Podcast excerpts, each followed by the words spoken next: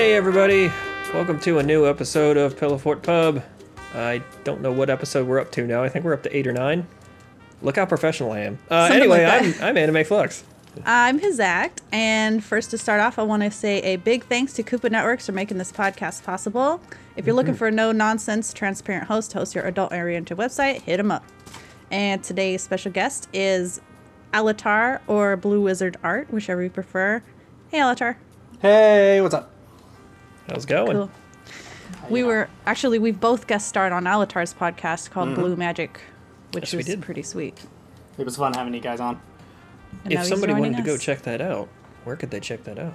Uh, they could check that out at uh, bluemagic.libsyn.com. That's L-I-B-S-Y-N.com. I'm working on getting an actual like URL for that, a domain name, but for now, that's where it's hosted. Uh, and they can also find a link to that on my Patreon. I've got everything all linked in one place on the front page on my Patreon. and that is Uh, Patreon.com slash bluewizardart. sweet. Cool. Sounds good. So, uh, Blue Wizard, you are an artist, yes. Indeed. Um, I'm sorry. Indeed, I am. And uh, was there something else you were you in uh, doing game design when we talked last? I can't remember if that was you, or if that was somebody else. Must have been somebody else. I'd Must love to, but else. no. Okay, okay. Um, any specific focus with uh, with your artwork, or just kind of whatever strikes your Uh, fancy? I'm pretty much an erotic artist. Um, I like. Right now, I'm kind of known as being the one who draws muscly babe ladies, like super buff yeah, girls with like 20 pack abs and stuff. I, I don't plan on staying there forever, but that's kind of my kick right now. cool. Um, so yeah, yeah, man, I've seen a bunch of your line art, and like your fucking lines are really, really good. oh thanks, I appreciate it. Yeah, the sketch. Well, you call them sketches, but I'm going, what? Listen, They're dope, dude. Everyone thinks their sketches are like terrible, but all, they're always amazing. Oh, dude, Yeah. no. My favorite thing to collect are art sketchbooks. Like, I love seeing the half finished stuff and the stuff that still has that fresh energy to it.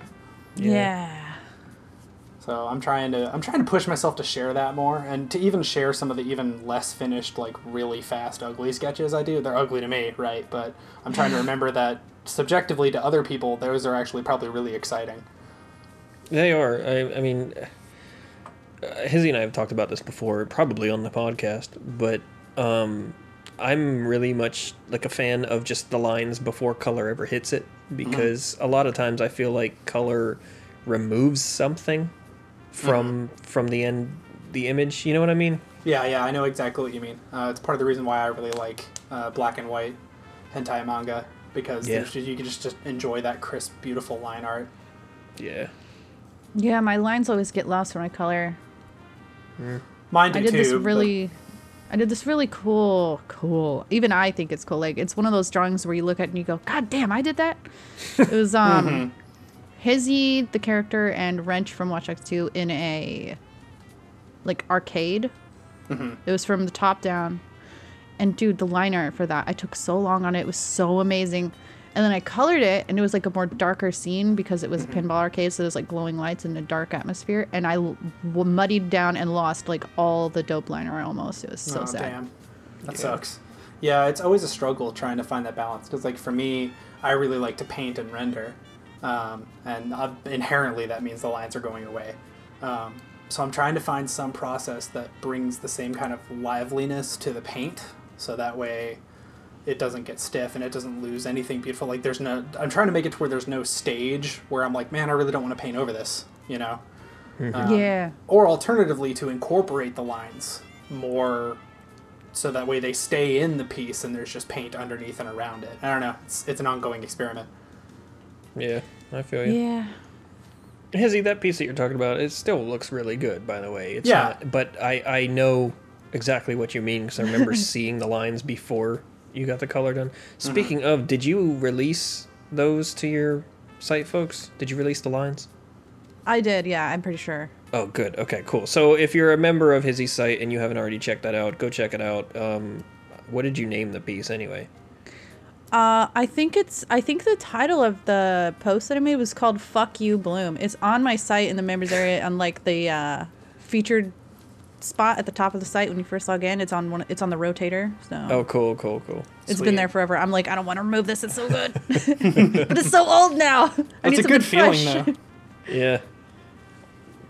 Yeah, my Um, rotator is filled with old stuff that I still think is really cool, but I don't like that. And my old shit is sitting right there front and center. How many things are on your rotator? I usually have like three at a time.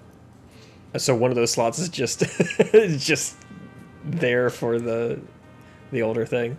Well, yeah, the the wrench one is there. The Fallout Hancock thing I was doing is there, and now the Hansy zombie chick. The new one, the, yeah. The new one is there, hmm. That's pretty good too. Like the those hands, those hands dude. though. That took so long. God, Yeah. never again, never Hands are hard, and you drew like twenty of them. I know, and I colored that thing with like the utmost care. took 16 hours. For me, that is forever. That's a long ass time. Holy shit. Yeah. God, I can't remember the last time I spent that much time on a piece. Like, time is such a premium for me because I have a full time job that I'm trying Yeah. desperately to get out of. And uh, so I just have to, like, I go so fast and so reckless with my stuff because I'm like, I only have a couple hours. I have to get this done now. But it's cool though. It for me, I like that more because I sit there and it doesn't even look like I took 16 hours. Like most of the time spent was on her belly trying to color it right because I wasn't using a ref at all because I'm an idiot. And then I redrew the boob like six times, and that took like four fucking hours. Those see, that's the thing though. The boobs were. Uh, yeah. If you're if you're listening to this podcast, like go check out the picture so you you know what we're talking about. But yeah, and that one's free. That one's on Hentai Foundry. okay, cool. Not, so not the Fuda you- version though. There you go. It's not behind a that's paywall. free. But The Fuda um, one is. the the boob in question is because uh, one of the hands are grabbing I think each one separately and like kind of pulling them and mushing them around in different directions. So it's not like your typical like, hey, look, here's some cleavage, boom, boobs pressed together, you're done. This was like, what the hell does the chest look like when the boobs aren't naturally sitting where they normally do? You know what I mean? Yeah. And squishing So- boobs around like that is really tough. Like, I was actually just talking uh, to my friend Koei about that. Um, Koei? Yeah. Koei Coon? Yeah. No yeah. way! You're Yeah. joking me, man. No, no, he's a good Oh friend my of mine. God. He actually uh, he was me. he was supposed to come on Blue Magic, but poor guy, he got on the mic and he just got so nervous. Um, so we did a text I've been a interview fan instead. of his since like 2003 or some shit, dude. Yeah, same. I've been following him forever, and then I just I reached out to him and was like, "Hey, do you want to come on the show?" And he was like, "Yeah, yeah, yeah." And then like we started talking, and we found out we're basically clones of each other. Like we're fucking the Weird. same person. So much so that I joked I was going to change my Twitter handle to Venom Koei. and like take his uh take his icon and draw like a horn on it or something and just be a clone of him for a week and I was like all right I don't want to confuse people so I'm not going to do that. That's so cool. How But- old is he now? Uh he is I think he's dirty 30. So he's our age. Yeah, yeah, yeah. Right. He's- Wow, he's- that's so crazy. I'm it's so surprised. Sorry that I totally interrupted your story, but Oh, you're okay. Koei, man, it's so surprising to me when people from back then are still around. And Mm-hmm. it even surprises me more when they are thriving. Like, for example, Sakimi Chan. I've been following her since I could pick, since I learned to read, basically. Yeah, since the internet was born. And you know that cat, that Pusheen cat? Yeah. that's like madly popular. I used to follow that artist in Mm-hmm. like 2003, and I'm like, damn, that artist is rich now. It's just so crazy. Yeah, Anyways, I'm sorry I interrupted you. It's crazy. No, it's okay. It's okay. Uh, it, it, Koei's an amazing person. He's still going strong. His uh his Monsters and More three Kickstarter's still going. Um, Sweet. And I'm pretty sure he's met like all the stretch goals at this point. It's crazy. So yeah. Um, but yeah, I was talking with him about like we were we both follow this retro porn blog, and we were talking about how this image set that had just come up had these like really lovely squishy boobs, and I was like, man, drawing squishy boobs is tough. You know, because when, when you when you think boob, like your brain automatically supplies one of two images. I think either a free hanging boob or a, a cleavaged boob. Both of which are static boobs, and boobs are not static. They jiggle and they wiggle and they squish and they they're but like it, a writing a Dr. Seuss novel. Here. I know. they jiggle and they wiggle and they squish. oh god. God. one of us needs to draw that in like a Doctor Who style. Or Doctor Who, listen to me, Doctor Seuss. Um, but yeah, we were just talking about how tough that is, and like finding the right way to position the hand that's squishing it or whatever, and the right way to draw the bulges around it is it's a real big challenge. Yeah. Yeah, I mean it's yeah, it's a challenge for me even to this day, and I draw them every damn day of my life. Mm-hmm. And Yeah. there's still times when I'm like, I'm totally doing this wrong. How could I be getting this wrong at this point in my life, or at this point in my career? Meanwhile, So- you've got Doxy, and that guy's just flipping them out left and right, man. God, yeah, guy's a Doxy machine. is Yeah. fucking amazing at squishy bodies. Him and uh, my buddy Diesel Brain's pretty good at that too. Like Yeah, s- Diesel the is good. squish. Yeah, I know Diesel Brain. Diesel Diesel's great, and he he he draws some really good squish. Mm-hmm. Nice. We had Doxy on the podcast last time. Yep. No shit, that's awesome. Yeah, he's a cool. It Dude. was awesome. He's really nice. I've always liked him. Uh, he, we were talking mostly about Japan and what it's like to live there as a Of West- course. Westerner, of course, because you know he's doing that. So what else can we talk about? That's like a big deal. Right, but yeah, it was really fun. that's awesome. I can't wait to listen to it. Yeah. Um, Diesel, if I remember correctly, doesn't Diesel have like a Kickstarter going or something right now? He cur- is currently part of Cloud Meadow, which Okay, is gotcha. like this awesome fucking game. That's Uh, basically purple. like Harvest Moon plus porn, Yep. which I'm 100% here for. Yeah, it's that pretty sounds cool. fun. I remember hearing about that back when the whole thing went down. That's cool. Um, Speaking of games, um, I'm thinking of making my Sequoia State comic volume two. I'm gonna be doing that this year. I'm thinking of making it into a visual novel instead of a comic. Ooh, ooh, ooh, yes. that's exciting. Hell Yeah. yes. Visual novel. I've already done like the first scene just as a test. It looks really cool. it looks hella real. I'm like, I made this. That's awesome. I and it took I, you like record time too. I really want to make a visual novel. My uh, wife Susie and I actually started planning one. Um, we were going to do one that was it was going to be a, a Yuri one set at a karate school. So you just have all these awesome karate babes to date. Um, and the only reason it's fallen through is because it's just that's a seriously labor intensive. Like we kind of mapped it out and we are like, this is going to take at best a year, and Yep. we we've got other stuff we need to put out until then. So we, we've tabled it for now. But that idea is still running around in the back of my brain. The uh, I've had a lot of folks over the years ask about Nalika and her story and when's that coming out. And originally my plan with that, as of like two or three years ago, was like, oh, I'm gonna do a comic and that'll be her story. And it's not meant to be hentai. It'll be fan servicey, but it's it's its own thing. And um, and then after doing a bunch of comic work uh, professionally and, and with the with commissions and stuff like that, I discovered pretty quickly I really don't like doing comics. Like Oh, just not a big fan of it. It doesn't bring me the same sense of fulfillment that just doing fully colored illustrations does. And I was like, well, how the hell can I do this and still tell her story and not go insane?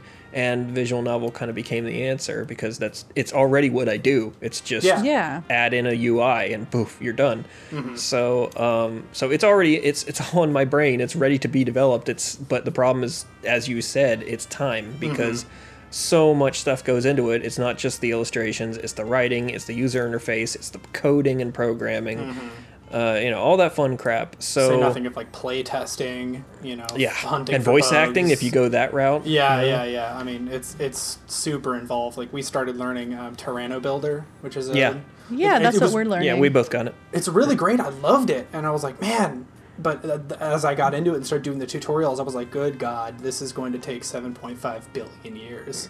Yeah, and that's just the base program. I mean, Yeah. like we were talking to somebody the other day that works with that program, and they got they they hired special uh, coders and stuff to come in and write like unique code to fit into that program to do more things than the base game can do. And I was just like, man, that's awesome, but you know, there's more time on top of, of Yeah. everything else. Yeah, because we wanted to do with ours, uh, we wanted to do like a, a love point system, you know, where like you're only going to hook up with them if you get them to like you enough. Okay. Like HuniePop? So sort Yeah, of yeah, uh, sort of kinda a like- dating sim element. Yeah, yeah, that. yeah. We wanted it to be both part dating sim and part sexy, right? Like we wanted, Cool. because we're both really big on like characterization and stuff. So Mm-hmm. we wanted to really make sure they felt like real people that you were dating and or fucking. And so Cool. we, but again, that was like a whole other layer of okay, you got to learn how to Yeah. plug in this code. You got to learn how to set the values. You got to learn how to have something constantly check for the values. I'm like, oh, yeah, that seems hard. Uh, mine's just going to be totally linear. There's going to be no choices. You're just going to click through. It's uh, exciting gameplay, if you ask me. Game. IGN, IGN gave it 10 out of 10. There you go. Come out Would then. recommend. Love Trending. I think Lux Steam. and Zoe's backstory would be really cool as a visual novel that you just click through. Like Yeah. there's no there's no characters that pop up to talk. It's just the dialogue because that's all it is. It's just it's just like a narrator that the words are written. I have the script. I have the the thumbnails for the actual comic frames. Hmm. But I wanted to do it first as a motion comic, but I don't know. That's that's harder. It's We're harder. discovering how hard that actually is. So. It's not that bad, but I don't. I can't learn both at once. And visual novel would be kind of cool. You just click next, next, you know, and the scenes mm-hmm. pop up. I think that'd be dope. However, I've kind of put Lux and Zoe on the back burner mm. because I don't feel very confident and strong in my ability to draw like sci-fi themed stuff. Even though I love them, and a couple people have have expressed that they like them too, but they didn't catch on for like Flux's characters are madly popular, and here I am, Lux and Zoe, and there's only like two people that are like, I love Lux and Zoe, and I'm like, ugh, Well, trying to make a living, you bros. Draw, you gotta draw more. That's the problem. I Yeah, was When's the last though. time I you draw them? was. Well, I haven't oh. drawn, drawn them in a long time, but I was drawing them constantly. Now I'm drawing Hizzy instead, and people fucking love her. Gee, I wonder why. Gee, I Gosh, I wonder wonder. why. It's a Well- puzzler. My advice would be to draw them again, because I guarantee you've gotten better since the last time you drew them, Uh-huh. just skill wise.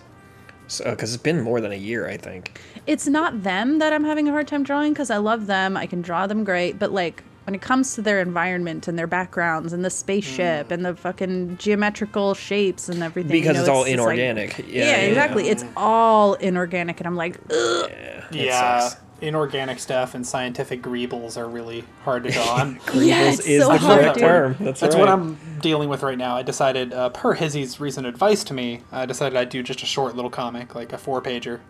Hmm. And I'm doing it's going to be um, with Samus Aran. And Okay. the first couple scenes. Hell yes. Yeah, yeah, I'm really excited. It's going to be her and a Chozo. Now I'm gonna be fucking awesome. stoked. I didn't Uh, know it was and uh, Samus. speaking of Koei, I had him design the Chozo's dick. for me. I was like, "You're the master of monster dicks. Can you give me a bird dick?" He was like, "You got it, man." so, uh, so he designed me this cool monster bird dick that's going to be featured in the comic, um, and I've got it all thumbnailed out. But I ran into the same problem. Was like, "How the fuck do I draw this chair?" Oh my god, that was so like right in my ear. Sorry, It's kind of awesome. but yeah, like I was like, "How do I draw this crazy geometric chair or this cockpit or whatever she's going to be in?" I'm like, "Ugh, it's okay. I only have yeah." Emphasis on the cock.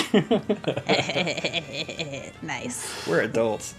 Anyway, Isn't that the benefit of being an adult that you can be a perpetual twelve year old?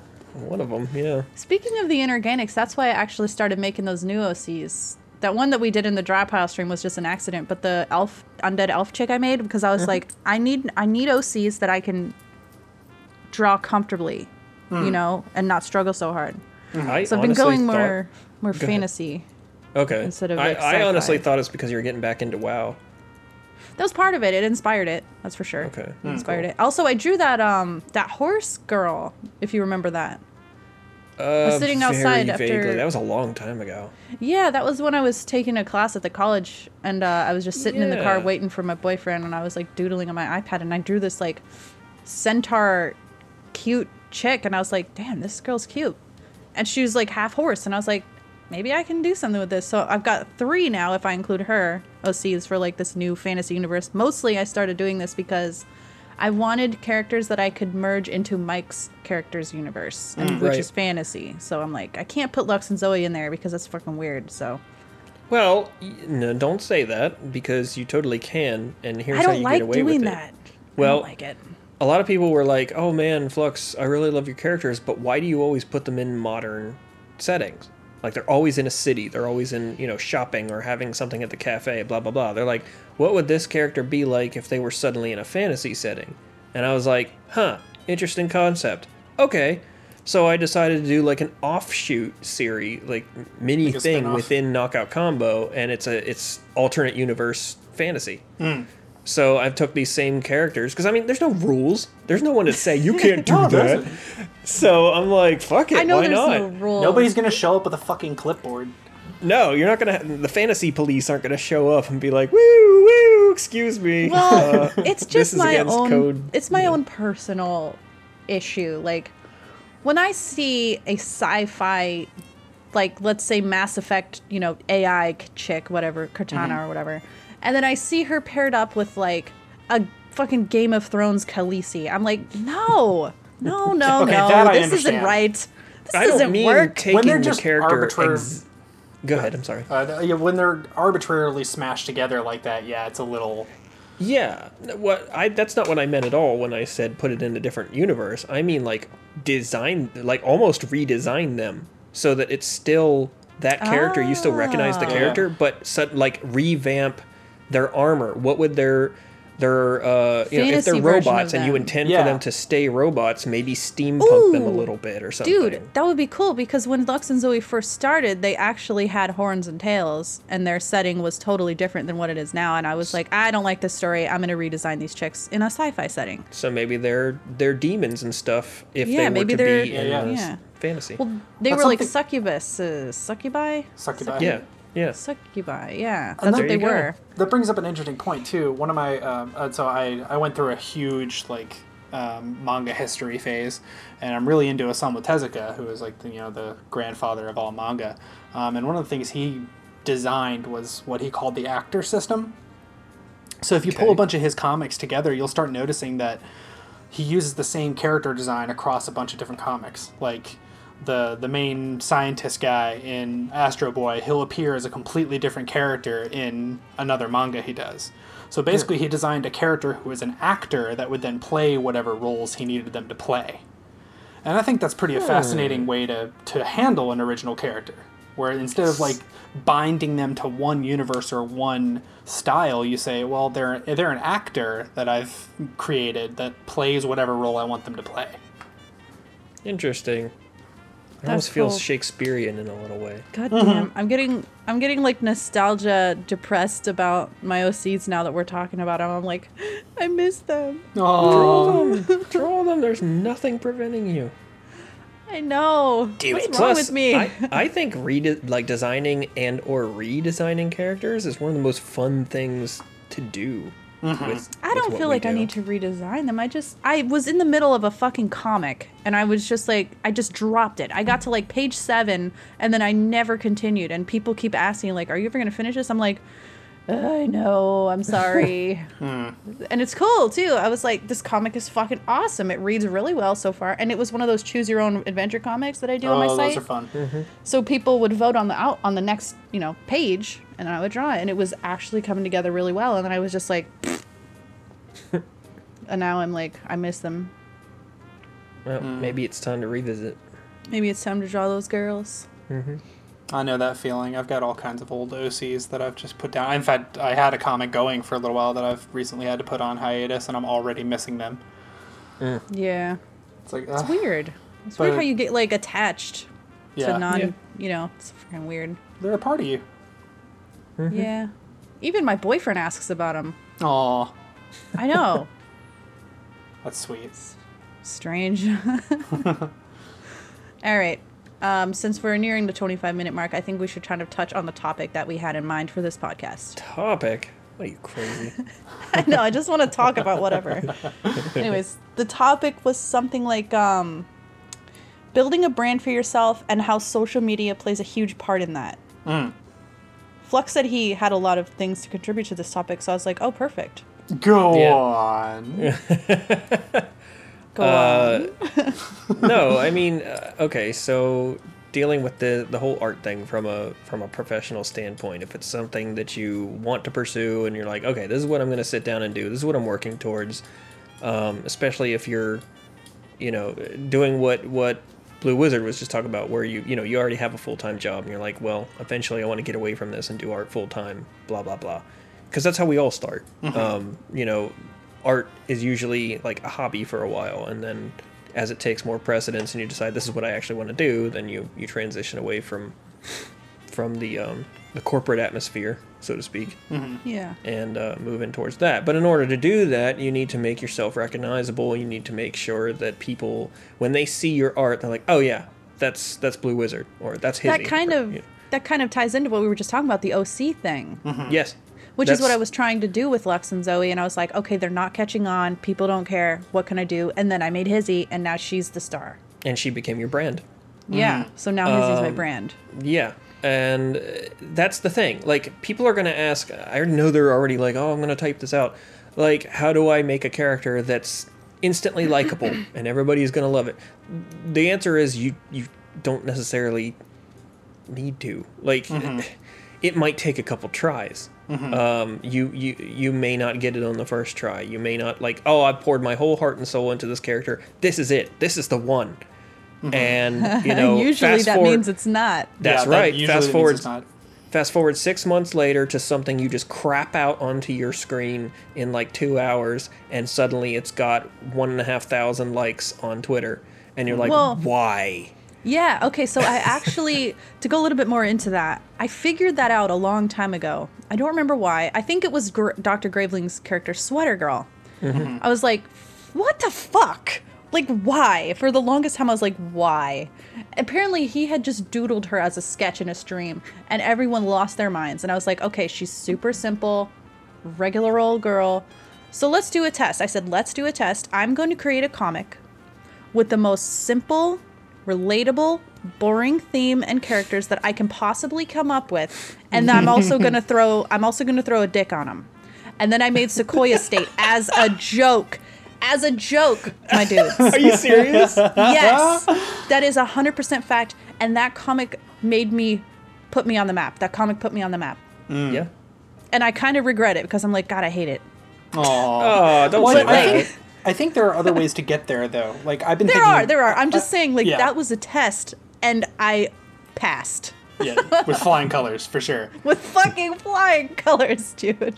Well, I was but it was the like thing go ahead i'm sorry I was thinking, well, what you were talking about, like, oh, I'm going to put all my work into this one character, and then that's going to be it, and then crickets, right? Yep, Um, I think part of it is being willing to iterate, and being willing to constantly go back and revise them. Because oh, yeah. I think part of what makes a character lovable is that it's recognizable, and what makes it recognizable is that you've seen it more than once. Yeah, Yep. yeah, so yeah. you keep So putting you're that spending- character out there.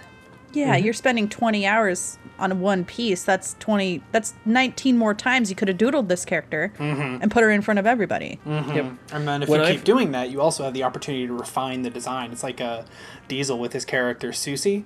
You know, you go, Mm-hmm. you go back to the old pictures of Susie, and she's really kind of nondescript, and you know, like the germ of what she became is there.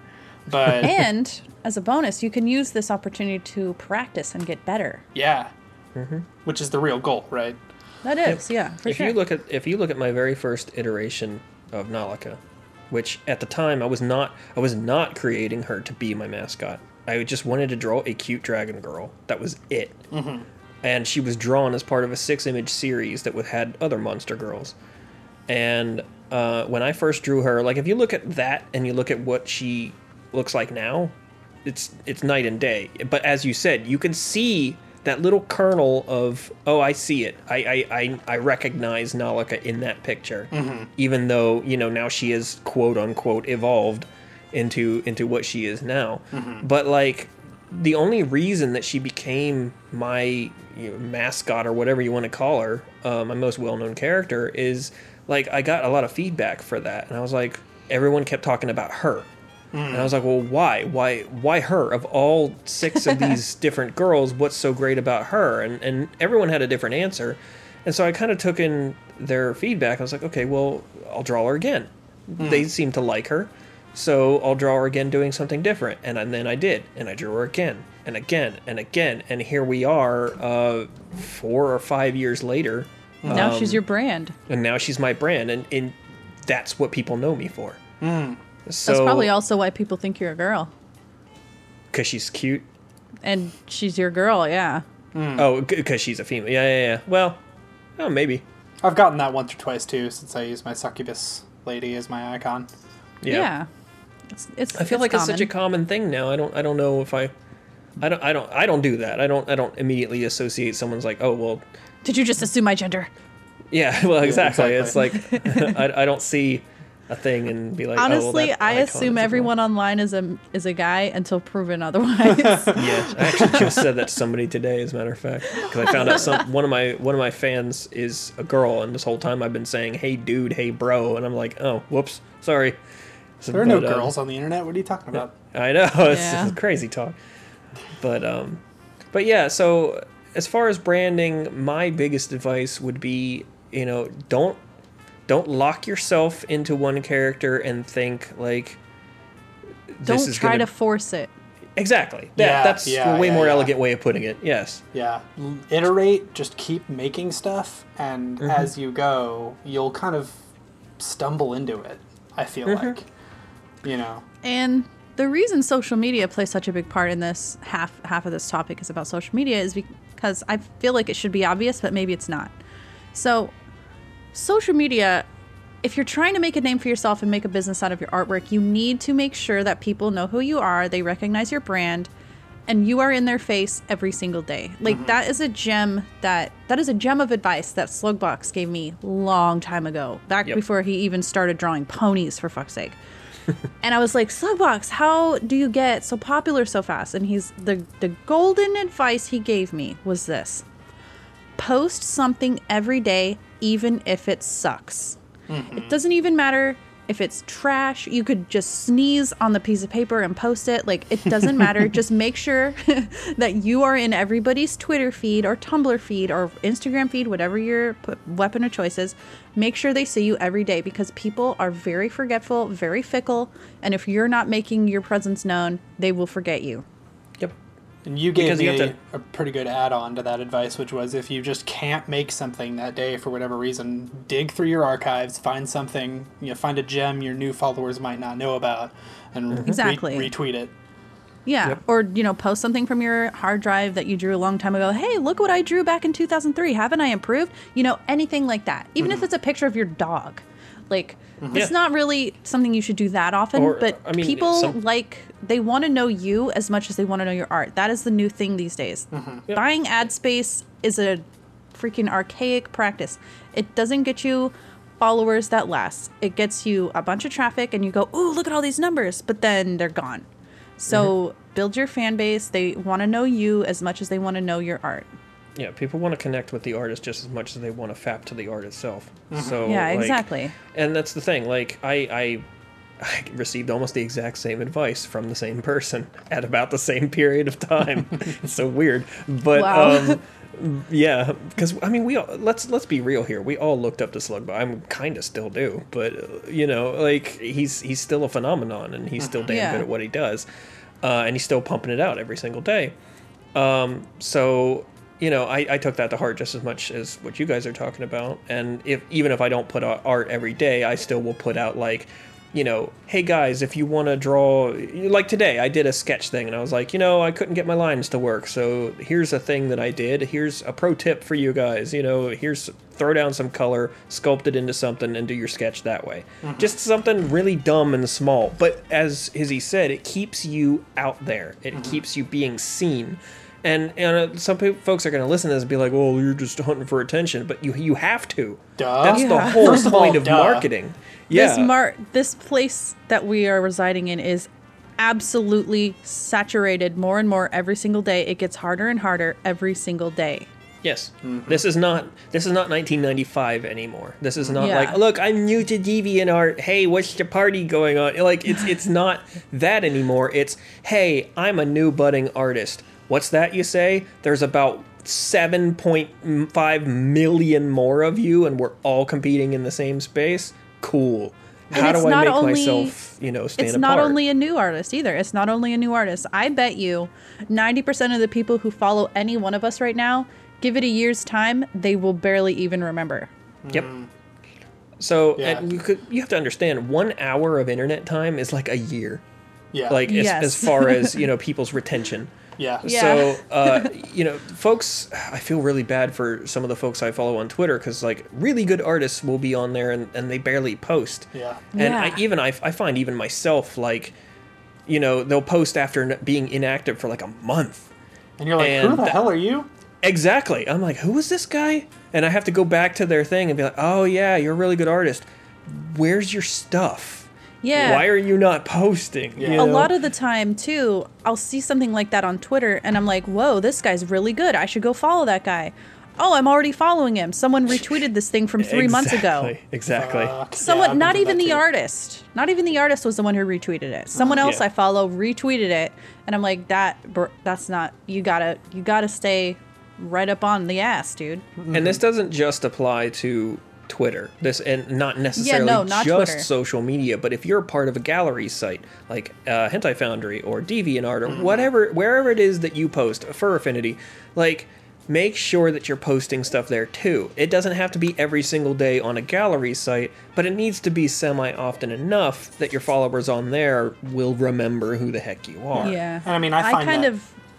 Sorry, go ahead. Sorry. Uh, I just I, I, I find that that's very true. That like uh, if I go on to Hentai Foundry and somebody I follow posted something on the front page, I'm not just gonna look at that artwork. I'm gonna be like, oh fuck yeah, I remember them. Let me go look through their gallery. You know, like Yeah.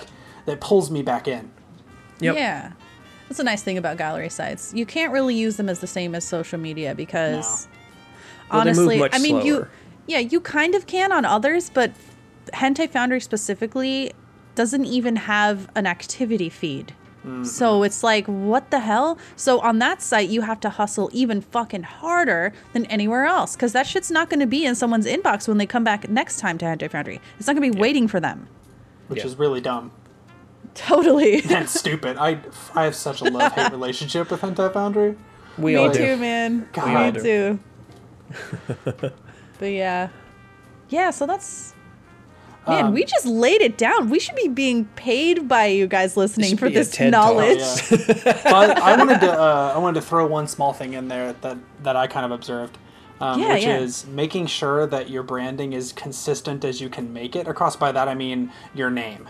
So whatever Oh, yeah. you're called, be call- if you can help it, be called that or something really close to that everywhere. Yeah. So like on every site but one, I'm Blue Wizard Art. Like Mm-hmm. Because that way if somebody searches for that, they're gonna find all my shit. Yeah. Dude, I googled myself the other day and I seen your podcast pages. that is some damn good SEO. I don't know what you're doing, but I'm gonna I pick your brain I'm- for that one. I'm just putting the shit out and tagging it and like making sure to Damn. like like so whenever I make a podcast episode, I I write detailed show notes. You know Hmm. what it is probably because that's not linking to an actual adult website, so it's archived way better. That's probably part of it too. Yeah, Yeah. Google hates adult stuff, unfortunately. It does. DuckDuckGo's Makes a it ten times better. harder for us. Um, damn, I forgot what I was gonna say. It had something to do with what you just said. Oh, um, I remember now. Um, I've had a lot of folks over the years because I I'm I have made no secret about the fact that I really don't like my my chosen artist name, Anime Flux, because uh, and I've talked about this on the podcast before. But I mean, it's Yeah. it's a name I chose when I was like 14 or 15, so Uh-huh. it's it's literally been 20 years. Whoops. And yeah, whoops. thanks, thanks a lot, teenage me. So, uh, but it's been so long, and I've been operating under that name that now I'm stuck with that branding for the same Uh-huh. reason you just gave. Because if I were to switch things up now, it's oh no, no, you no can't. one would have a freaking clue who I am. They'd be like, "Who's this poser who's trying to be Anime Flux?" And I'm like, "No, I am Anime Flux." yeah. But uh, yeah, so if uh, uh, addendum to that, if you're out there and you're trying to be a budding artist and you're establishing your brand, make sure it's a name that you're gonna like ten or twenty years from now. Don't make the same mistake I did. I didn't even pick mine. No, yours Someone was else kinda picked it. Yeah. Yeah, mine I thought very long and hard, ha ha ha, about it. Like Good one. nailed it. No, uh, God damn it. no, but yeah, I, I thought very carefully about uh, the name I was going to choose, and so, and so now I know that like no matter what happens, like I'm going to be happy with it because it has meaning to me and it's unique and it's fun. Cool. So yeah, think awesome. about that shit. Yeah. Um. Yeah. We're 40 minutes. Uh, do you want to maybe say the awkward question now? Because we like to do that. Oh boy, I'm so excited. Wait, know. what is? Wait, you asking me? Because I don't know it. No, I mean all of us. So Oh, cool. every podcast or so, we try to answer a question. We answer questions from fans, obviously normal, regular art questions, but we also try to do one really weird, disturbing question, Just to freak Uh. the other person out. just to embarrass ourselves and laugh. So I didn't come up with one, but someone in my chat actually had a, a joke question that I think might be fun. Okay, Okay. so Okay. what's the most embarrassing thing that's ever happened to you in your entire life in bed? From Dreamer out there. Fuck you, dreamer. Oh, shit. Um, and mine's a, mine is a girl one, so it's even more disgusting. I need Oh, some, no. I need some minutes to think about this for a minute. Uh, yeah, a lot of embarrassing things have happened to me. Uh, oh God. boy. Which one? Which one's the worst? good. Okay, okay, I've got one. I've got one. Okay, yeah, go for it. I'm trying to think which one for me is worst. Okay, is so worse. for me, uh, this is it's it's actually it's not one isolated incident, but but like this running joke between my wife and I. Um, so as for as long back as we were dating, um, whenever we would get like really frisky and start making out, for whatever reason, my body like decides that's the time it needs to go into like digestion overdrive.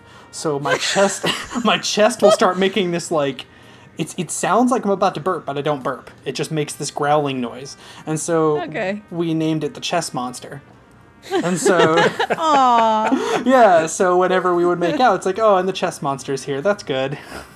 So, but the first like five times, I was like mortified. I was like, I am the most unsexy date. This is terrible. Dude, that I'm is never not even. em- that's not embarrassing. Come on, give us something juicier. Give us something nasty. Give I was gonna say, like, shit. god damn, that's really tame. that is. Uh, I mean, I don't know. To me, it was. It, I'm measuring it by my subjective embarrassment at it, right? Because I was trying to be all smooth or whatever, and it just, I don't know, it fucking mortified me. Aw. I've got oh, a few, I have but one, I'm, but it I'm was for- not. Oh, okay. Do it. Go for it. Go. Okay, it's I don't know if I'd call it embarrassing, but it was the scariest fucking thing that's ever happened, quote, in bed. But um, I've got one of those. I was I was a teenager. I was a dumb high schooler, and Uh-huh. uh, I was going out with this girl, and we were at her house, and uh, we were in her room with the door closed. Mm-hmm. And I don't know why her parents trusted us to do that, but hey, whatever. So we were doing our thing, and uh, we thought her parents had gone to bed, like taking a nap, Oh, no. and uh, and whatever, because there was no noise coming from the other Wait a room. We had minute. the TV Oh, on. no. Did I tell you this? s- you said this one before. Did I? Well, it was still counts. I mean, this is the scariest fucking thing that ever happened. But don't you have anything like weird or gross or Uh, there was a weird one with one time with my ex-wife where we were doing. Okay, tell them and- both. Tell them both. Do you want me to go back to the other one? Go back to the first one and then tell the other one. Okay. Okay. Okay. She so rudely interrupted me. Sorry, Oh. you t- said that one though. You Okay, said that on so the podcast too. Finish up, finish up the scary one. Uh, was getting a blowjob, and then out of nowhere, the door bursts open, and Jesus. her dad, her dad walks in, and I don't know what kind of flash reflexes we had to just cover up and not be completely obvious about what was just happening, but he did notice and said nothing. He just said what he wanted to say when he came in there to I think he was telling us like the dinner would be ready at a certain time or something and Holy then crap. Dude. left and closed the door and I was just like I don't think my heart has ever beat that hard before because this is the kind of man who had he known what was happening would have probably killed me. So Okay, but on on the one hand, in my experience, through my own dad and my friends' dads, dads are the fucking Mac Daddy kings of denial and snapping their fingers. That did not just happen. That is so dad. He Mm-hmm. probably knew, but he was probably like, nope, nope, nope. Yeah, that, that guy's a good kid. He wouldn't He's do a that good with kid. my daughter. And I'm just like, yeah. Anyway, okay. So Fuck, that was the dude. scary one. The the gross one is a simple like, haha, whatever. But it was still like, oh come on. But um, my ex-wife and I were doing stuff in bed, and and it involved uh, sex toys. Mm-hmm. And then the goddamn cat jumps up on the bed No! and starts like licking the sex toy. We're like, get No! out of here! That's disgusting. Always Oh, I've kick got the one of cat out. Yeah. Always kick the cat out. Yeah. Damn pets. Oh pets. boy. Fucking god. Okay, I've got two then. I've got two gross. One of them is just fucking gross. I can't believe I'm going to tell this to like who, however many people listen to this, but apparently it Nobody's happens to lots of making you. girls. no, no, this is real life, okay? This podcast is uncensored, uncut, fully transparent, shit posting bullshit, okay? This is real. This is real life. Okay, so Do it. apparently this happens to a lot of girls but at me at the time i didn't know and it was it was it was so mortifying but for some reason every time something really fucked up happens between me and my man in the bed we're just like oh well we get right back into it I mean, that's how you have to. Like, Yeah. yeah you're humans So with bodies. this- Bodies are gross. yeah. On that note, I guess I have three, but I'll keep them short. So one of them was we were having sex in the car. Uh, I, Hot. you know, he was in the driver's seat. I was straddling and you know, fucking going. He wasn't down, driving, was he? No, no, no. We were parked. Good. Anyways, I popped up, went back down, and his. This is gonna make you guys cringe. Oh, I know what's happening. I know what's about to happen. His dick bent in half. Shut up! Like Shut your was, mouth! He was like, "Oh my god!" And I was this. We were You we broke were it new. off. we were new. We were very new in our relationship, and I was panicking. I was like, "Oh my god! Oh my god! Are you okay?" And he was like breathing heavy. He was like sweating. He's like, "Oh my god! Oh my god!" And I was like, "Oh my god! I'm so sorry. Do you need me to to- drive you to the hospital? Like, what do we do?" And he's like, "Oh, it's okay. It's all right. Oh, just give me a minute." And then you know he's like, "Okay, we're, we're ready. Let's right, keep put it going." back in. I was like, "Are you sure? Are you sure? I'm so sorry." course Like, he's sure. Oh, damn. all that. Anyways, that was one. The 2nd Uh-huh. one is just bad. So we were having sex, and I was like, okay, something feels a little weird. And he's like, yeah, I feel that too. I was like, all right, I'll be right back. I go to the bathroom. I have a tampon in. And I'm like, no Yeah. way, no Yeah. way. And I Wait, was how did so you not know? I don't know. I don't know, dude. Oh. Like I was still cuz we we have period sex. We've been together at that point for like 3 or 4 years. We don't care. And I don't even I don't use tampons that often. That's why I maybe I just didn't I didn't think about it. So, we were doing it and it was like kind of dry and I'm like, oh, this feels a little weird. He's like, "Yeah, something's weird. Like, what's going on?" so I was like, "Oh, got a tampon in there. Sorry, that's really gross. Uh, we could rain check this if you want. He's like, no way. And I'm like, okay. so we just kept going, like, you know. Like whatever. And yeah. uh oh my god, I can't believe I just said that on a podcast. Anyways, um third one is it's more funny than it is gross. I mean, at the time I was like, oh my god, but then I was like, ah, whatever. So he was sitting on the chair. We were in the living room and I was we were, you know, doing stuff. I was naked, he was naked. I was down on my knees doing the beach and uh we, we just got our dog like a Oh, few weeks Here we before. go. I was fully nude, all fours, and I feel this cold, Oh god. Oh no. sudden, like poke right, right on the button, dude. Like dead aim target right on the butthole, and I'm like, what the fuck was that? I turned around, the dog hit the fucking Oh my nose god. right up Oh my my ass, and I was like. Oh my god, bad dog, bad Jupiter. and we got landed. we landed. My boyfriend was like, "Oh my god, this is so awkward now." I'm like, "No, it's fine." I put him in the kennel, and, and I was like, "Let's keep going." Jesus Christ, that's Your amazing. boyfriend's like, ah, that's even hotter. All right. Oh my god. Every time something weird happens during sex, it's like whatever. Yeah. Oh my god. Ugh. Oh man. Well, now I feel bad because I've only told one story that wasn't even that gross, and you guys. That was a weak story. I'm not Okay, all right, all right, all right. So I'll tell another one. It's I don't know. I don't Okay. think it's. I don't yeah, think make it's that, it good. Like I don't think that's that fantastic, but whatever. As far as embarrassing and scary things that have happened during sex, like the one time my wife was pegging me, I bled, and that was really terrifying Ow. and embarrassing. I, she didn't hurt me at all. It was just that we I hadn't prepped quite as well, and the the Oh yeah. the That'll do it. lining the lining in there is just it's real it's a super thin membrane like all it's going to take is a little bit of a scratch and that's probably all it was like i had no pain there was no problems there was just blood and we were like okay well just to be safe we're going to stop whatever but still it was so mortifying i was like oh come on man eh, I mean, That's happened to me too. oof, I would, oof, I'd be very worried if I was doing that and there was blood all of a sudden.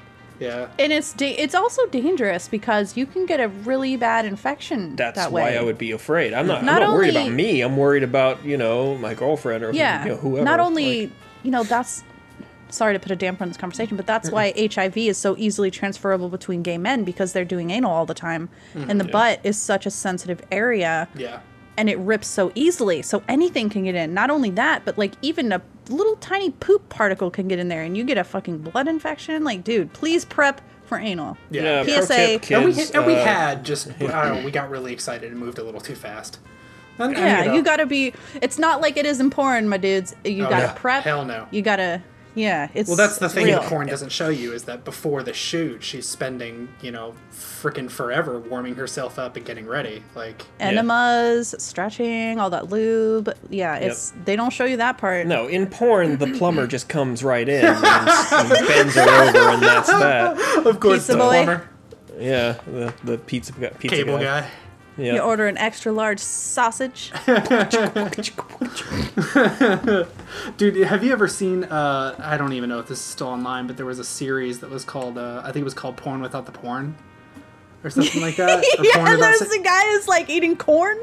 He's like blah blah blah blah, and there's like little corn pieces flying.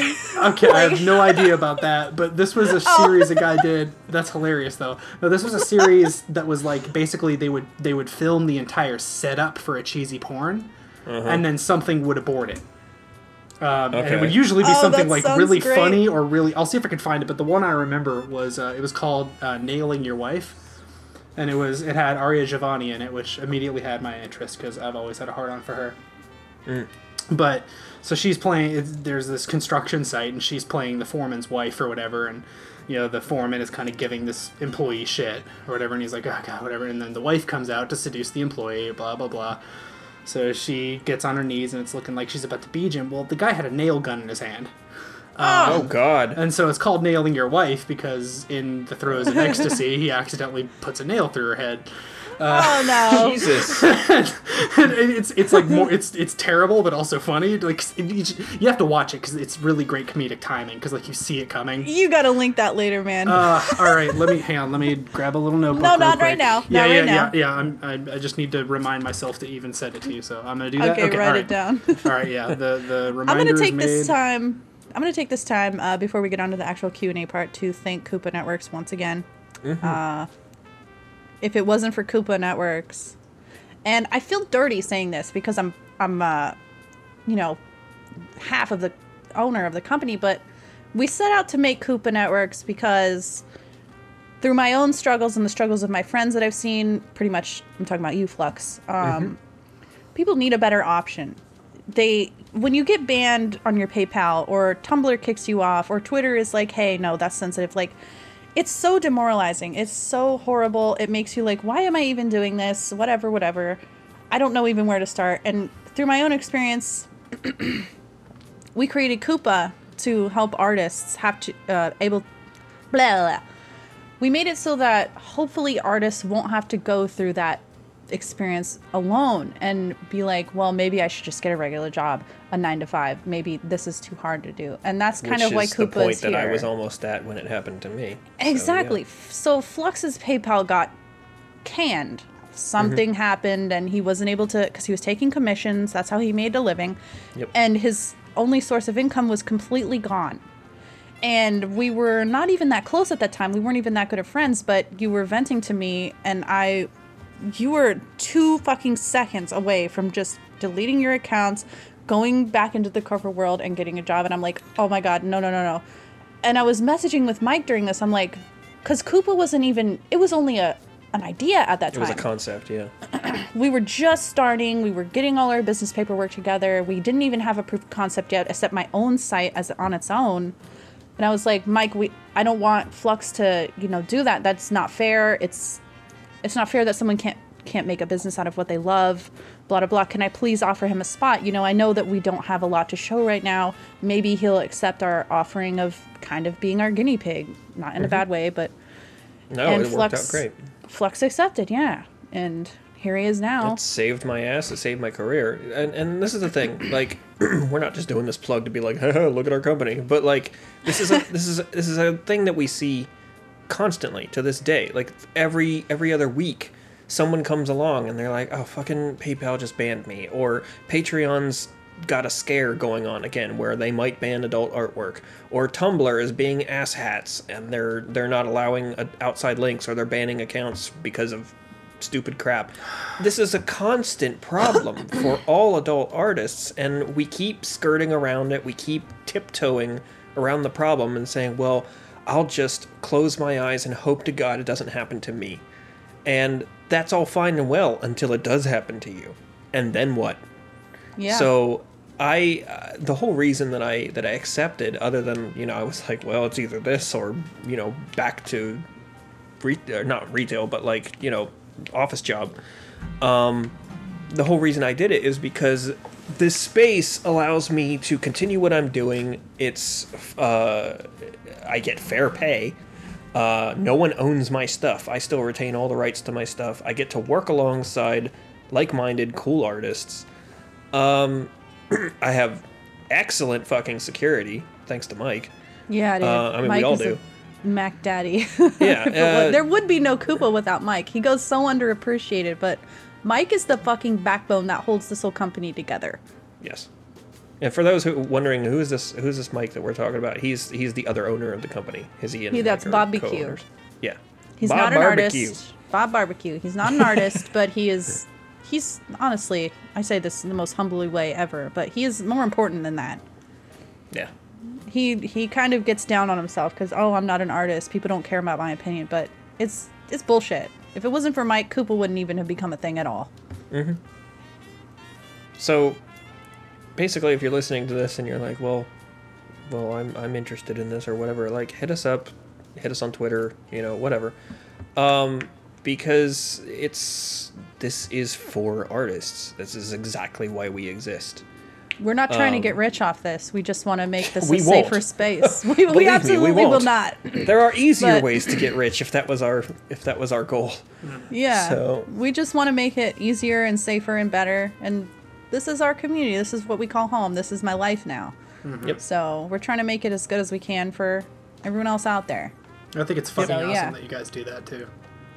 It's pretty cool. thanks, It- dude. it's not. It's not just a business thing either. Like when we're, we we all chat, we all talk to each other every single day, and not just because like we, like I said, We not because to, we work yeah. together. Like we we chat and we bullshit in in Discord, and we're like, hey, look at this stupid meme that we just saw or whatever. like and and uh, as far as work related stuff, uh, we have meetings every single week to make sure that the company's moving forward, that we're all doing our part to make sure that it is moving forward. Because there's a whole lot of stuff that is in the works that we can't talk about right now, but it's Yeah. gonna be badass when it comes to fruition. Uh, just like everything else, it takes time. So And that's that's kind of what's different about Koopa because there are other artist networks out there, Mm-hmm. but none of them do what Koopa does. Okay, we are the col- community aspect, yeah, we're a collaborative effort. yeah. It's Um, not just about the owners of the business. Like we don't even see ourselves as the owners. We're all in this together, kind of. That sounds so cheesy. Sorry, my voice is getting all scummy. but yeah, anyways, we're gonna be promoting Koopa more in this podcast, so yeah. Sorry, not sorry. No, I Sorry, think I'm it's sorry. fucking awesome, and you're well within your rights because you've built something beautiful with that, and I think it's so amazing that it's so community oriented. You know, Yeah. That's something I've talked about on my show before that I want to see more is is adult artists teaming up and, and building each other Yeah. up and promoting each other and feeding off each other just for inspiration, let alone business. Yeah. What I was going to say earlier is like, uh, not only do we talk to each other every day and do the whole like, hey, look at this dumb gift that I saw or whatever, but like, I've gotten better with my art skill and stuff just over the last three to six months because I'll go back and forth with Hizzy and I'll be like, hey, what do you think of this anatomy? Or how can I get faster at this? And likewise, she'll show me a sketch she's working on. She's like, something's off with this leg, but I don't know what it is. Can you redline this for me? And that's the whole thing. We all try to work with each other and on each other and i know that sounds weird but like you you you like you want to see each other succeed so we try to like give each other help if that makes Yeah. any sense It's so awesome. yeah um i guarantee i wouldn't be as far along now if i didn't have that kind of like um you know, friendly critique and stuff at my disposal Me too. And not to get too too sappy, but y'all, you, you guys, I've met some of the best friends I'll ever have through this, so yeah likewise it's pretty cool. Mm-hmm. Anyways, ah, on to the thank you questions for now. being a friend anyway He's my brother. We just need roll roll credits with everyone jumping freeze frame in the air. Anyway, Don't boy. you forget about get me. about me. exactly. God damn it. Ah, okay, enough of that. All right, let's move All on to the Q and A, and then we'll wrap up this podcast because we we just hit the hour mark. So I've got some few uh, few good questions from my members. Flux, I think you've got a couple. Most of them I've got are a couple. jokes, Yeah. Yeah. But uh, what about you, Um, Alistar? Got anything? I I got one question and I wasn't crazy about it. All right, okay. we'll skip it. We'll skip it. We'll skip that. Flux, Uh, go ahead and you- ask one of yours. Want me to do mine? Okay. Um, I'll do the serious one first because I actually have an answer for it. Um, so this comes in. Wait. Oh God! It disappeared into the ether. Hang on one second. uh, oh God! Damn it, we practiced. I know. I'm sorry. I had the question right here. You had here one and then- job. Yeah. Okay. Here we go. Here we go. This comes in from Nix Alcaria, and it says, uh, "It's kind of a long question, so here we go." What drives you to go to such lengths for your fan base? You push updates out with massive volumes of variations all at once, and you worry yourself over being a little late some days. Sometimes I feel like your devotion is more masochistic, beyond the point of saying, I want to keep and expand my fan base. Wow, hmm. Yeah. So, that's a num- dope question. so number one, you're right. Uh, it is a little bit masochistic, and my my sanity and health do suffer for this, and it's it's my fault. I do this to myself. Um, the short answer is I'm. This is a business. It's a business. I'm really grateful for my fan base. I bust my ass to to reach as many people as I can and obviously to make money. and now that that's starting to happen, I'm terrified of it slipping away. So it's kind of kind of uh, hitting on what we said earlier. If you're if you're uh, hitting while the the iron is hot, so to speak, you know, you're you're the the members are coming in and they're looking at your stuff, then you don't want I to don't leave. I don't want that momentum to stop. Yeah. So because as we said, people are fickle. So pretend that I, you know, I release every week. That's that's my thing. I do once a week, and um, pretend that I skip a week. I know immediately if I do that, whether I say I'm sorry, whether I make an apology or not, I know I'm going to lose members because someone is going to be like, well, fuck this guy. He can't stick to his own schedule that he has publicly said that he'll do. So there have been a few times where I've been late by a day or two, and I felt terrible about it. Mm. And you know, life happens, and I get it, and it's gonna happen. I'm not saying I won't be late in the future. Like I can't control what life throws at me, mm-hmm. but I do my best to stick to a schedule because I mean, this is a job. So if you are, you know, working at a desk or you're at a cubicle or wherever it is, and your boss comes up to you and says, "I want this report on my desk by 5 p.m." and you deliver that report the next day, you're probably fired. Mm-hmm. yeah. So, you know, this isn't quite as dramatic a situation, but I treat it that way because I take this very seriously. Mm-hmm. And I want people to be happy, as dumb as that sounds. Like, I want Well- to make people happy so they'll come back. On that note, I know that everyone down to the bone right now who actually takes the time of their day to listen to our podcast, you guys are diehard supporters. You love Flux, you love me. I mean, you're a supporter, and you don't care. We know that you don't care if we're late. We know that it's like, oh, you know, it's fine. You're a person. Everyone, you know, everyone, it's life, it's real. Okay, we know you understand, but you have to also understand that you, while you are amazing and we appreciate you, and we've met amazing people that are social, they love us for who we are, they love us as much as they love our art, but a giant handful of our actual subscribers are not social people. They are there for the porn, they are there to get their nut off they you guys unfortunately are the minority we know you love us we know you'll always be there to support us but we have this big elephant in the room that we have to please as well so that's why we get so paranoid and anxious about it It's true. That's Yeah. that that that is it in a nutshell. Um, I, I and and it's unfortunately It's you- you- unfortunate. It you really diehard is fans it, are it speaks to the wider problem in our culture of having a mechanistic expectation of people's productivity and a sort of mechanical understanding of creativity, and it's a little Well, you heartbreaking. You have the internet to thank for that because the internet is Well- everything at your fingertips now, now, now, now, now. well and So- honestly I just had to put this out there on the silver lining. If it wasn't for the subscribers who actually support us and love us and they hang out in our discords, they buy us gifts off our wish list, they they communicate with us, they're social, they're amazing. They some of them have become friends. If Mm-hmm. it wasn't for you guys, we I fucking wouldn't be doing this. It is a demoralizing swamp of sludge having to just freaking wade through the people who are just there for one reason. They don't Well- care about you. You're an art monkey. But on the on the flip side, like I said, the silver lining, if it wasn't for subscribers and supporters and fans and amazing people like you guys who are listening now, because if mm-hmm. you didn't care about us, you wouldn't listen to our podcast, let's be real. If it wasn't for you guys, I personally probably wouldn't have been able to stick this out and keep doing this. Yeah, mm. same. It, it it's a very thankless job, and I'm not gonna sit here and be like, "Oh, my job is so hard." Like, No, I, no, I no, love no. what I do, but there are a lot of hurdles to it that It's I think a a, lot job. of people don't Yeah, it's really still feel a job.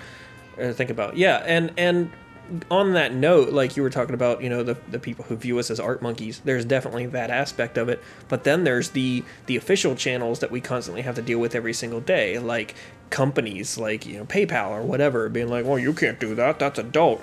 Or you know, or um, Yeah. you know, everyone's terms of service that's constantly working against our field. There's a Tell lot of about it. angles to it to this job, yeah. I'm about to Yeah. light Tumblr on fire. yeah. Well, that's a dumpster fire. It's already been lit, dude. It's been lit. It just refuses to quit burning. yeah. It's like that. It's like that coal fire out in Pennsylvania that will be continue to burn for the next like hundred years. That's pretty Uh, much it. Yeah. anyways, that was a really good question. Thank you. Uh, what's yeah. his name? Thank you, A- Nix. Nix. Nix. Thank Yep. you. That was a Um, good question. Let me see if I've. I'm pretty. I'm assuming all of our answers to that question are the same, so we don't need to go over it again. hmm yeah, Okay. you said it all. Yeah. All right. Let's hit up a more light-hearted uh, Yes. question. Um, let me see what I've got here. Uh, da, da, da. Did that one? Okay. this one's kind of fun, and it doesn't involve art, but it's it's cool. All right. Apex Predator asks, because he's curious, what is our favorite sci-fi movie of all time? I know mine. Say it. Dude, The Fifth Element. Duh. Hell yeah. Korben, Dallas. God, that is such a Come in, fucking come good in, my movie. man. That's so good. Oh my god, that is How green? such a How good green? movie. Like spring green? Green like crystal. I Yeah. never felt like this before. Yes, swear, swear. yeah. So felt like this good. before. so fucking good. God, I love that, That movie. is love that Chris movie. Tucker's best role, as far as I'm concerned. Hell yeah. Yeah, His dude. fucking noodle even comes- pompadour. Nothing even comes close. it's like a macaroni right on his It face. is. It's a straight up macaroni. it's so good. Whoever came up with that, like the costume oh, shit. designers in that movie, were fucking Yeah. mint. Oh Yeah, man, dude. I, I was at um Comic Con or not Comic Con. I was at um where the fuck Dragon Con in Uh-huh. Atlanta a few years ago, and somebody came in as Ruby Rhod, and Oh, they I thought it was. Chris Tucker. I was like, holy shit! That like the dude didn't just do the the the dress so to speak perfectly, He was doing but the like. walk? He did the what? He looked exactly like Chris Oh, Tucker, what a and he, he legend. was in character. He was he was Chris Tucker. Holy I was shit, like, yeah, God dude. damn, What that is hero." commitment. Did you take a picture with him? Please Of say course, yes. no, not with him, but I took a picture of him, and he did the pose and everything. He was like, oh. yeah, like That's the great. best way to cosplay is to like Hell be in yeah. character. Like, Get into the character, Yeah, not just dress yeah. as them, but be them. Yeah. Yeah. It's a blast. Oh, that's cool. That's so fucking cool. Oh, What Tara, about you guys? Uh, as far as me, uh, my gut reaction is to say Empire Strikes Back. I'm a huge Ooh. Star Wars fanatic. Um, it's yeah. like top three fandoms for me. It's been there since I was a kid. Like my mom, when I was like six years old, sat me down and, and showed me the whole OT. And that was Nice. it. That was it. And I've been into Star Wars ever since. I've watched every movie. I've read tons and tons of the books. I, I have a lot of feelings about Star Wars. And uh, you know, growing up, Return of the Jedi was my favorite, but as I've kind of gotten older and gotten a little more nuanced of an understanding, uh, Empire Strikes Back has really become special to me, and it's just Yeah. That's awesome. yeah. I wish I was a Star Wars buff. I'm not though. Like my mom did the same. My dad was a real big Star Wars fan. My mom was a Star Trek fan, and I was Oh, just no. kind of like, I don't really fit into either of these. And then my Hmm. mom started watching this show on Sci-Fi Channel called Farscape, and I was like, Oh, yeah. yes. Oh, I've heard like good things that about was yeah. my sh- that was my jam. Jim I Henson. loved that show. Yep. Well, no wonder I liked it, dude. Of that, course. Was, that was my shit. mm-hmm. Flux, I, your uh, answer. I'm assuming the same as mine. Who me? Yeah. No, I mean Fifth Element is definitely definitely up there. Uh, if we're talking sci-fi, actually my favorite is the second Alien movie. Aliens. Oh, that's a good one. I that's a good one. I love that movie. Um, it's just, it's everything I liked about the first movie, but a little less serious and a little more badass.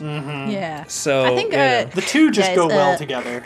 yeah. I think I have to change my answer to um, Avatar. Shut up. Shut up. It's the best movie ever. Shut up. You mean the Last Airbender, right? You know the Shyamalan masterpiece. Oh, fuck you. oh man. God, that's so disappointing. I didn't even bother. You I know- watched the Nostalgia Critic review, and that was good enough. For I saw the trailer and that told me everything I knew. Okay, so uh, interesting. You mentioning the um, the fact that you liked Aliens um, Mm-hmm. better than Alien. I wanted to ask a similar question. Um, Mm. Do you prefer Terminator or T two? T two, Ooh, T2, yeah, T2 for sure. unquestionably. See, I'm the Yeah. unpopular opinion. I like the first one better. There's nothing wrong with that. No, I there's just- yeah. So If it's just- a choice I- I between like- the two, though. Yeah, yeah, yeah. I, I just like hearing people's reasons and like and fielding that question to people because you learn a lot about what people value in a movie that way.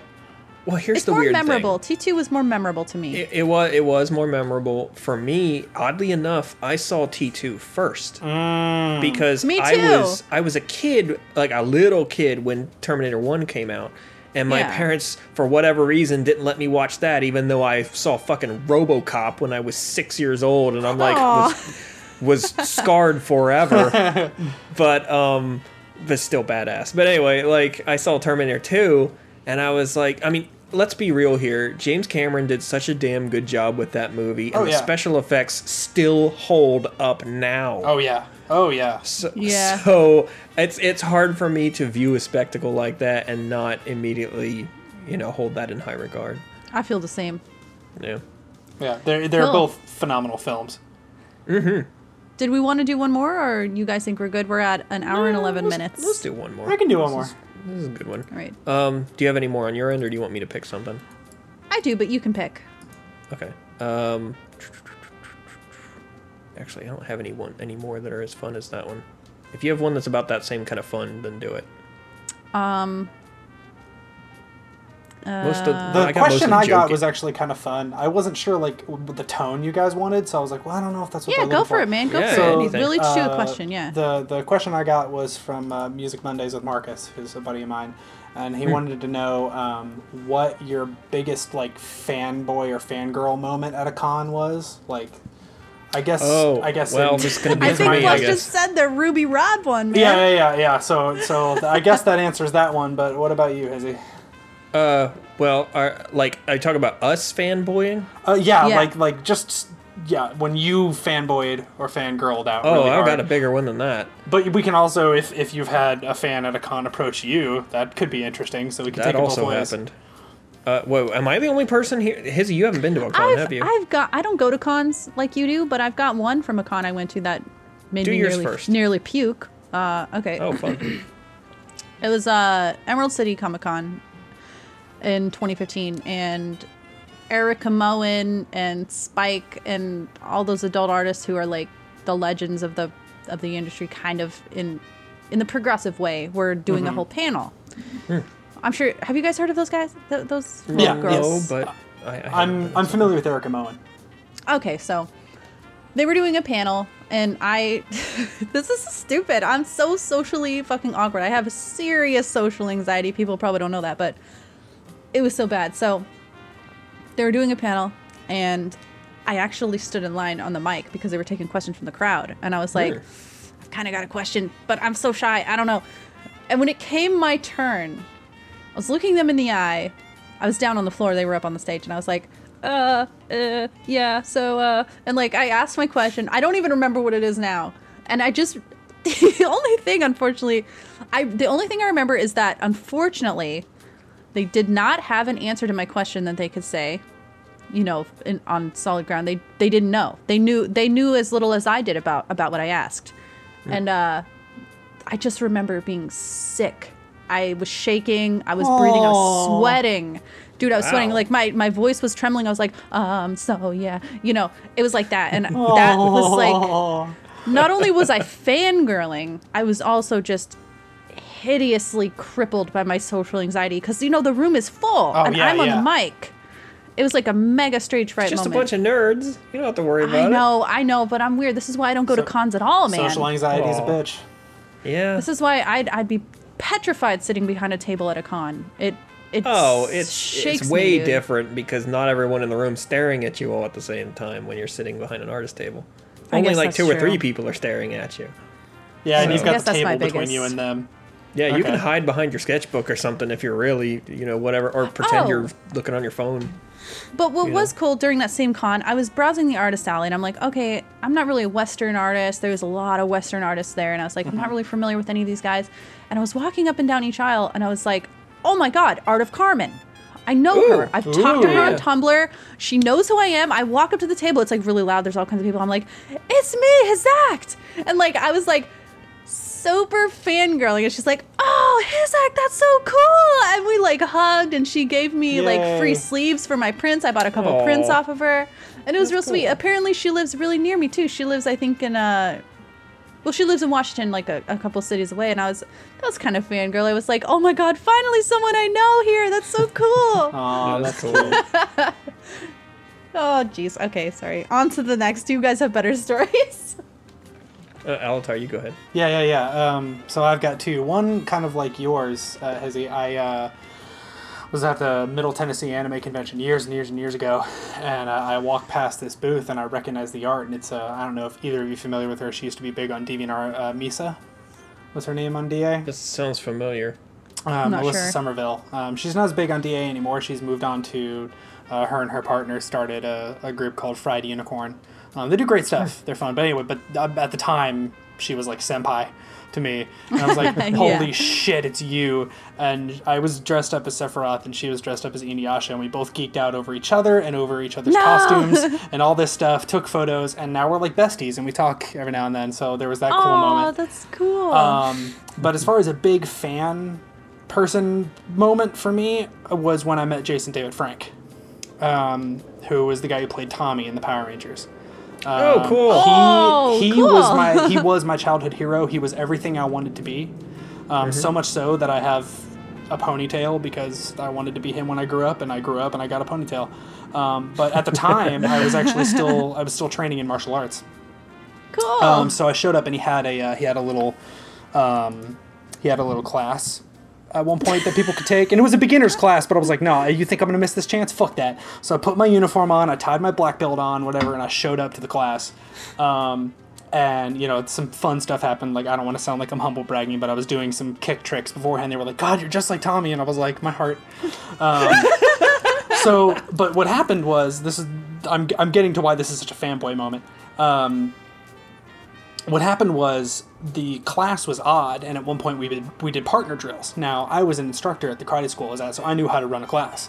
So I just grabbed three of us, put us in a triangle, and said, "Okay, you're going to do the attack to him. You're going to do the attack to me. I'm going to go him. We're going in a circle like this. Okay, let's go." So I was basically helping him teach the class inadvertently. Uh, because it was super Wow. basic white belt stuff. It was stuff I'd known for years, so I didn't even Yeah, have to really sure. pay attention to whatever, because it was an intro class. So anyway, all that's done, and uh, we all line up for autographs, and I get up to him, and he's just like, "Hey man, where you train at?" And I was like, uh, "Train at Ernie Reyes World Martial Arts," and he's like, "Oh yeah, Ernie Reyes, I know those guys. Man, you know I meet a lot of black belts, and they really suck, but you're really good, man." And outside, outside I'm Oh, like, shit. outside I'm like, "Thank you very much, sir. Appreciate that. Would you mind signing my uniform?" On the inside, I'm like, "Ah!"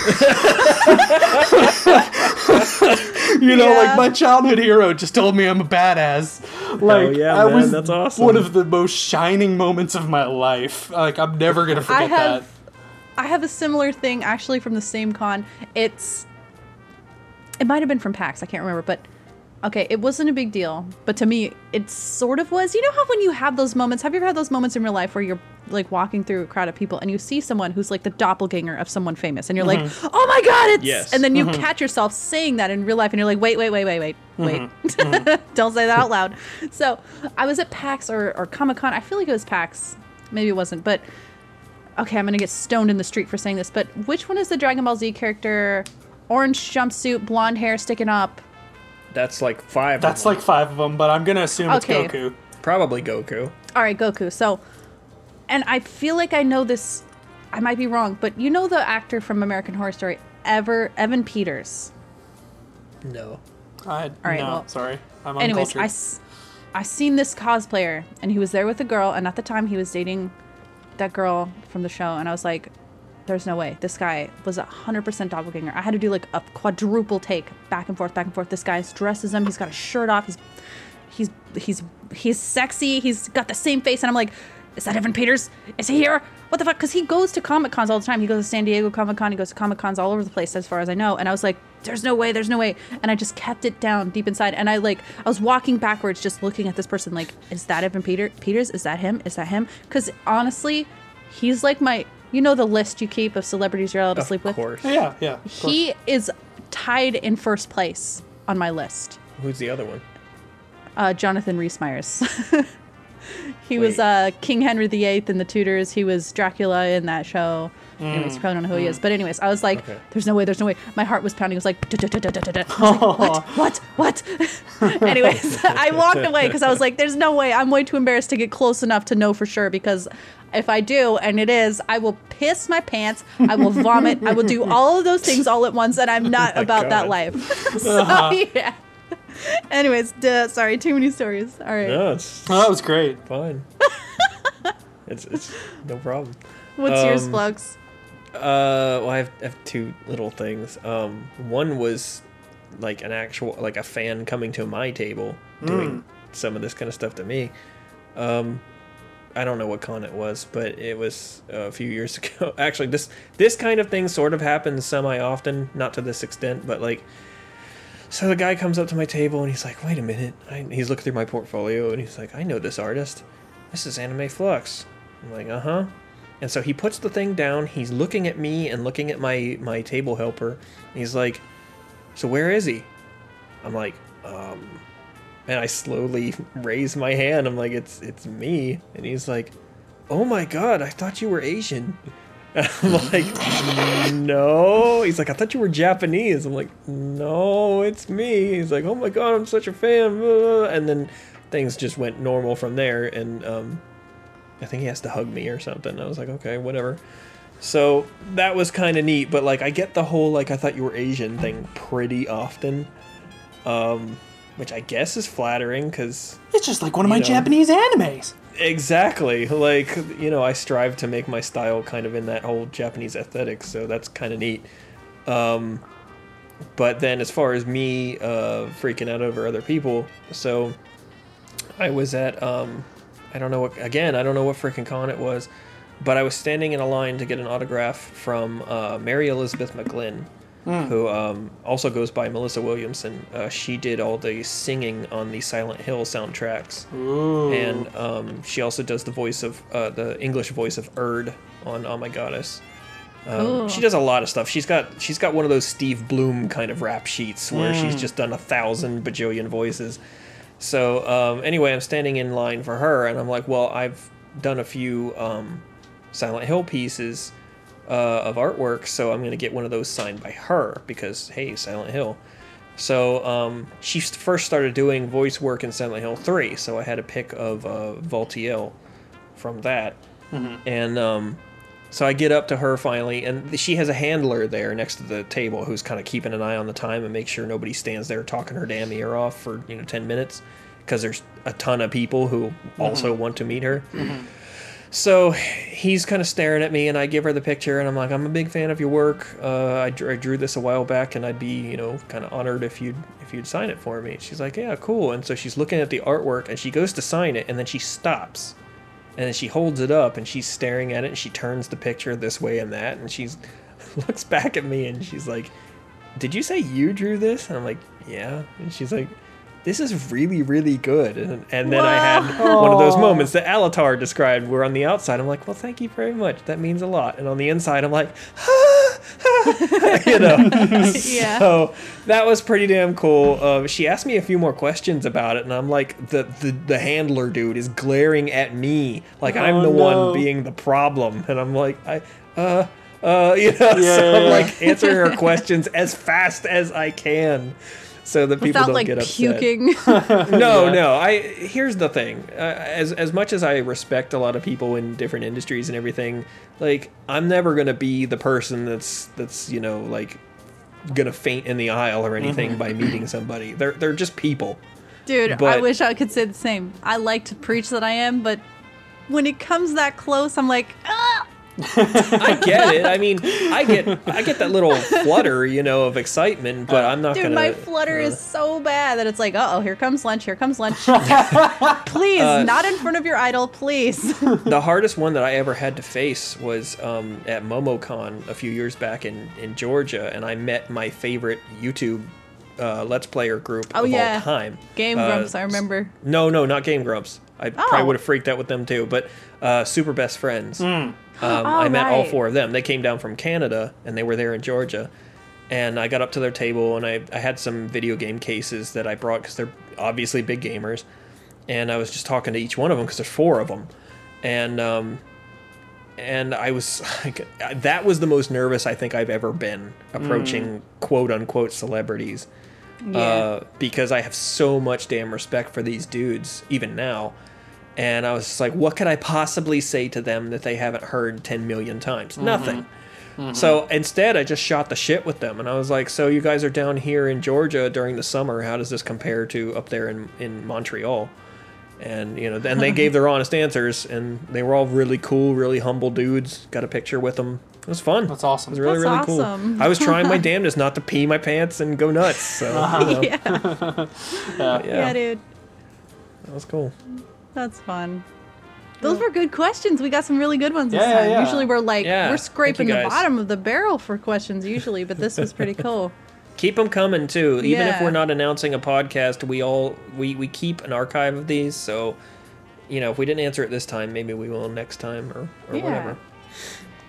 But, Well, this was a um, fun, really fun, really successful podcast. I feel. Mm-hmm. Thank Yeah. you, thank you, good. Alatar, for being with us. I feel like we all three kind of really synergized together. Yeah, I yeah, yeah. remember, I remember the podcast I did with you. We barely stayed on topic. We were just Oh, yeah, yeah. geek- geeking out the whole time. Yeah, I, well, I, what I love about the show that had you on Hizzy is like we, I didn't even hit record, and then you're just like, "Oh shit, are we recording?" And we just both bust out laughing, and I was like, "That, that's it, cold intro, cold intro, straight to that," and that's what I did. I was like, "Oh, this is good," and we got along so well. Yeah, I, I really, I like talking with both of you. You're awesome people. yeah, man. Thanks for being on the podcast. Here. All right, well, one more quickie shout out to Koopa. Thank you, Koopa, for being our savior. Thank you, all our fans, for keeping us going and being great people and listening to our silly ass podcasts. Like, let's be real, this is this is a derpy thing we do, but people Derp, like derp. it. People like it. Yeah. Thanks, guys. all right, we will see you guys on the next one. Woo! Cheers. Peace.